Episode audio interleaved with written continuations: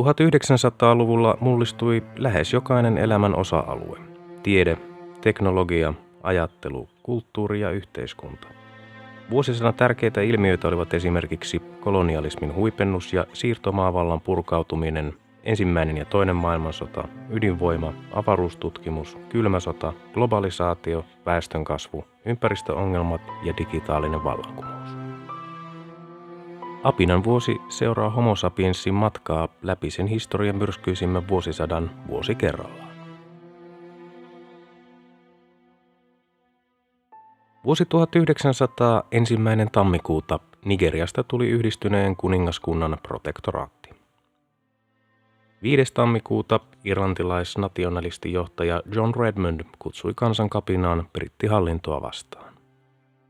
Heti seuraavana päivänä 6. tammikuuta lehdet ilmoittivat kolmen miljoonan ihmisen kuolevan nälkään Intiassa. Samana päivänä 6. tammikuuta buurit hyökkäsivät Ladysmithiin, yli tuhat ihmistä sai surmansa. 8. tammikuuta Yhdysvaltain presidentti William McKinley asetti Alaskan sotilasvalvonnan alle. 13. tammikuuta Wilhelm II antoi asetuksen, jonka mukaan Saksan armeijan komennuskieli on saksa. Samana päivänä 13. tammikuuta venäläinen valtiosihteeri Vyacheslav von Pleve nimitettiin Suomen ministerivaltiosihteeriksi. Siitä seuraavana päivänä 14. tammikuuta Toska-operan ensi-ilta Roomassa. Näyttelijät saivat tappouhkauksia ja nimettömiä kirjeitä. 24. tammikuuta Buurisodassa käytiin Spionkopin taistelu. Samana päivänä 24. tammikuuta hallitukset Lontoossa ja Pretoriassa aloittivat neuvottelut Buurisodan lopettamiseksi. 27. tammikuuta Suomen suuriruhtinaskunnassa avattiin lakisääteiset valtiopäivät kireissä tunnelmissa. Kenraalikuvernööri Nikolai Bobrikovin lukemassa valtaistuinpuheessa keisari suuriruhtinas kielsi valtiopäiviä puuttumasta yleisvaltakunnallisiin asioihin. Tästä huolimatta valtiopäivät hyväksyi keisarille lähetetyn anomuksen, jossa arvosteltiin kenraalikuvernööri Bobrikovin politiikkaa. 27. tammikuuta boksarikapina.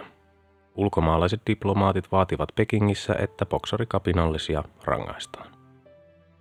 30. tammikuuta Uureja vastaan taistelleet yhdistyneen kuningaskunnan joukot Etelä-Afrikassa pyysivät lisävoimia.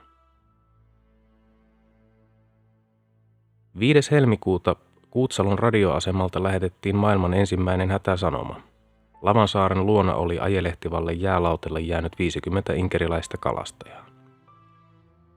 Suursaaren radioaseman vastaanottama sanoma välitettiin lähellä olleelle jäänmurtaja Jermakille, joka pelasti lautalla olleet. 8. helmikuuta yhdistyneen kuningaskunnan joukot hävisivät taistelun buureille Ladysmithissä. 13. helmikuuta Saksan valtiopäivät hyväksyi vuoden 1899 Ison-Britannian ja Saksan sopimuksen, jossa Britannia luovutti Saksalle Upolun, Savain, Monolon ja Apolimaan sekä Yhdysvalloille Tutuilan ja muita saaria Polyneesiassa. Saksa luopui Tongasaarista, eteläisistä Salomonsaarista ja Shortlandin saarista. 14. helmikuuta Buurisota Etelä-Afrikassa 20 000 yhdistyneen kuningaskunnan sotilasta valtasi Oranjen vapaavaltion. Muutama päivää myöhemmin, 17. helmikuuta Puurisodassa käytiin Pardeberin taistelu. Samana päivänä 17. helmikuuta Giacomo Puccinin opera Madame Butterfly sai ensi esityksensä Milanon La Scala-teatterissa. Viisi päivää myöhemmin, 22. helmikuuta, Havaijista tuli virallisesti Yhdysvaltain territorio. 23. helmikuuta Buurisodassa käytiin Harts Hillin taistelu. Muutama päivä myöhemmin, 27. helmikuuta, Buurisota, yhdistyneen kuningaskunnan sotajohtajat vastaanottivat Etelä-Afrikassa ehdottoman antautumisen buurikenraali Piet Kronjelta. Samana päivänä 27. helmikuuta Lontoossa perustettiin Labour Presentation Committee, työväenpuolueen edeltäjä. Ramsay MacDonald valittiin puolueen sihteeriksi. 11. maaliskuuta buurisota. Yhdistyneen kuningaskunnan pääministeri Lordi Salisbury torjui buurijohtaja Paul Krugerin rauhantunnustelut. 13. maaliskuuta buurisota. Yhdistynyt kuningaskunta miehitti Blomfonteinin Oranjen vapaavaltiossa. Samana päivänä 13. maaliskuuta naisten ja lasten työpäivä rajoitettiin lailla 11 tuntiin Ranskassa. 16. maaliskuuta Sir Arthur Evans löysi Knossoksen rauniot Kreetalla.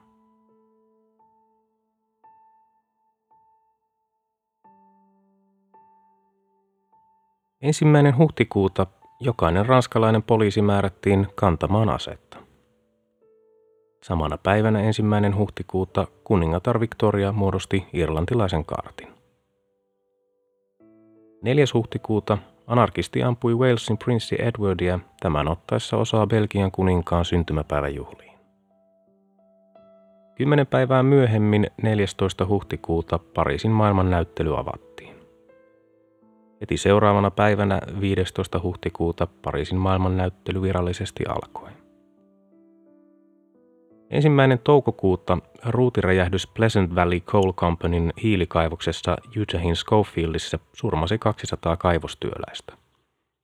Uhreista 60-70 oli Amerikan suomalaisia, pääasiassa Keski-Pohjanmaalta tulleita siirtolaisia.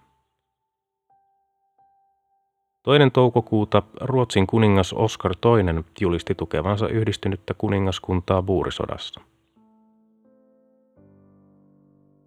4. toukokuuta Itävalta-Unkarin keisari Franz Josef I saapui monipäiväiselle vierailulle Saksaan vahvistamaan maiden suhteita. Kymmenen päivää myöhemmin 14. toukokuuta Pariisin kesäolympialaiset alkoivat.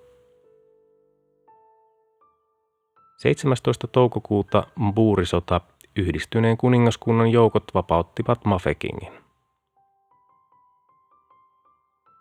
Samana päivänä 17. toukokuuta Boksarit tuhosivat kolme kylää lähellä Pekingiä ja tappoivat 60 kiinalaista kristittyä. Myös tänä samana päivänä 17. toukokuuta kirjailija L. Frank Baumin Ihmemaa Odds julkaistiin Chicagossa. Seuraavana päivänä 18. toukokuuta buurilähetystö matkusti Yhdysvaltoihin pyytämään apua. Samana päivänä myös yhdistynyt kuningaskunta julisti Tongan protektoraatikseen. 21. toukokuuta Venäjä tunkeutui Manchuriaan. Kaksi päivää myöhemmin, 23. toukokuuta, kersantti William Harvey Carneysta tuli ensimmäinen afroamerikkalainen, jolle myönnettiin Medal of Honor – Mitalli myönnettiin Carneyn urheudesta Fort Wagnerin taistelussa Yhdysvaltain sisällissodassa. 24. toukokuuta Puurisota yhdistynyt kuningaskunta liitti Orangen vapaavaltion alueisiinsa nimellä Orange River Colony. 25. toukokuuta puurisotilaat äänestivät sodan jatkumisen puolesta. 28. toukokuuta Boksarit hyökkäsivät belgialaisen henkilökunnan kimppuun Fengtain rautatieasemalla. Seuraavana päivänä 29. toukokuuta Kiinan hallitus tuomitsi boksarikapinalliset. 30. toukokuuta boksarit valtasivat Tianjinin. 31. toukokuuta rauhanturvaajia useista maista saapui Kiinaan. Samana päivänä buurisota Lordi Robertin johtamat yhdistyneen kuningaskunnan joukot valtasivat Johannesburgin.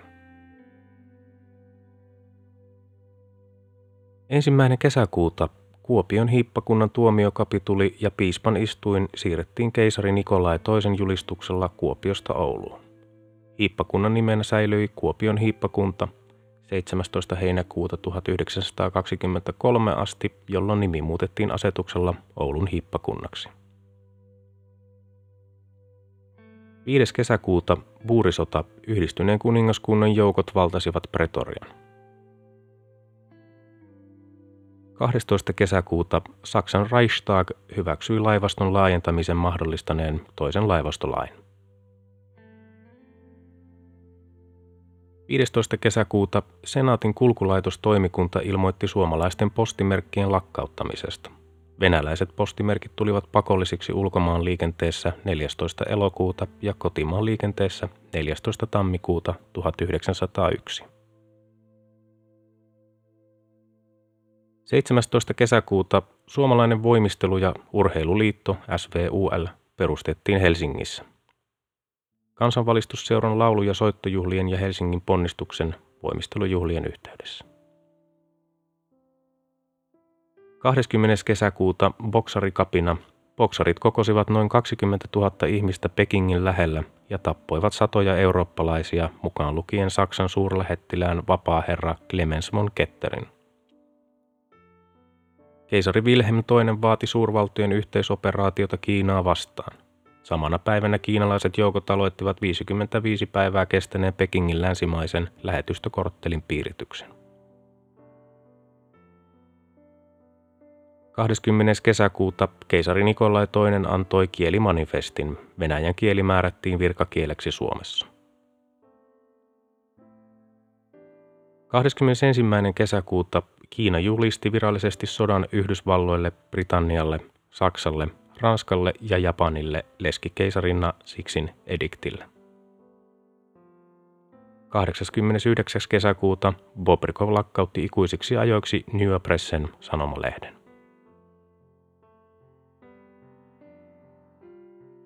Toinen heinäkuuta Zeppelinin ensimmäinen lento lähellä Friedrichshafenia Saksassa. 9. heinäkuuta Boksarikapina eurooppalaiset joukot valtasivat takaisin Tianjinin Kiinassa. 19. heinäkuuta Pariisin metron ensimmäinen linja Port de Vincennes Port Maillot avattiin liikenteelle. 27. heinäkuuta Saksan keisari Wilhelm II niin sanottu hunnipuhe herätti maailmanlaajuista huomiota. Keisari vertasi saksalaisia hunneihin, jotka kuningas Edselin johdolla tuhosivat Kiinaa ja vakuutti, että kiinalainen vielä tuhannen vuoden päästä muistaa saksalaisten nimen. 29. heinäkuuta italialainen anarkisti Gaetano Bresci surmasi Italian kuninkaan Umberto I.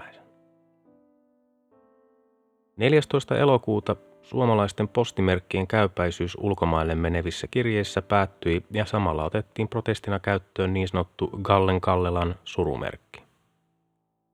Samana päivänä boksarikapinassa kansainvälinen joukko länsimaiden, Venäjän ja Japanin sotilaita yhdistyneen kuningaskunnan komennon alaisuudessa valtasi Pekingin ja päätti lähetystökorttelin piirityksen vapauttaen eurooppalaiset panktivangit. Leskikeisarina siksi pakeni seuraavana päivänä Pekingistä ja kansainvälisen retkikunnan joukot valtasivat Pekingin kielletyn kaupungin 17. elokuuta. 27. elokuuta yhdistyneen kuningaskunnan joukot löivät buurikommandot Bergendalissa. Ensimmäinen syyskuuta Suomen ensimmäinen nykymuotoinen osuustoimintalain mukainen osuuskauppa avattiin Tampereella. 4. syyskuuta Helsingin ensimmäinen sähköraitiovaunu aloitti liikennöinnin linjalla Töölö-Hietalahti. 8. syyskuuta voimakas hurrikaani iski Texasin Galstoneen surmaten noin 8000 ihmistä. 17. syyskuuta Filippiinien ja Yhdysvaltain sota Juan Kailesin johtamat Filippinäiset joukot löivät eversti Benjamin F. Cheathamin komentamat yhdysvaltalaisjoukot Mapitakissa. Kahdeskymmeneskahdeksas lokakuuta Pariisin kesäolympialaiset päättyivät. 6. marraskuuta Yhdysvaltain republikaanisen puolueen istuva presidentti William McKinley valittiin uudelle kaudelle voitolla Yhdysvaltain demokraattisen puolueen presidenttiehdokkaasta William Jennings Bryanista. McKinleyn uudelleen valinta synnytti levottomuuksia Filippiineillä, koska vasta ehdokkaan oli uskottu myöntävän maalle itsenäisyyden. 12. marraskuuta Pariisin maailmannäyttely päättyi. 10. joulukuuta Yrjö Sakari Yrjö Koskinen selitti myöntyväisyyssuunnan periaatteet uudessa Suomettaressa julkaistussa avoimessa kirjeessään. 14. joulukuuta fyysikko Max Planck piti Saksan fysikaalisen seuran tilaisuudessa luennon valon hiukkasluonteesta. Tästä sai alkunsa kvanttiteorian kehitys. Vuoden viimeisenä päivänä 31. joulukuuta Portugalin kuningas Karle I armahti joukon vankeja vuosisadan vaihtumisen kunniaksi. Vapauteen pääsivät muun muassa sotilaallisesta niskoittelusta tuomitut ja poliittiset vangit.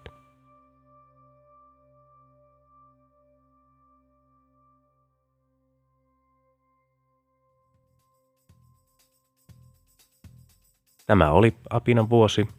Homo sapiensin seikkailut jatkuvat seuraavassa jaksossa. Liitytään mukaan.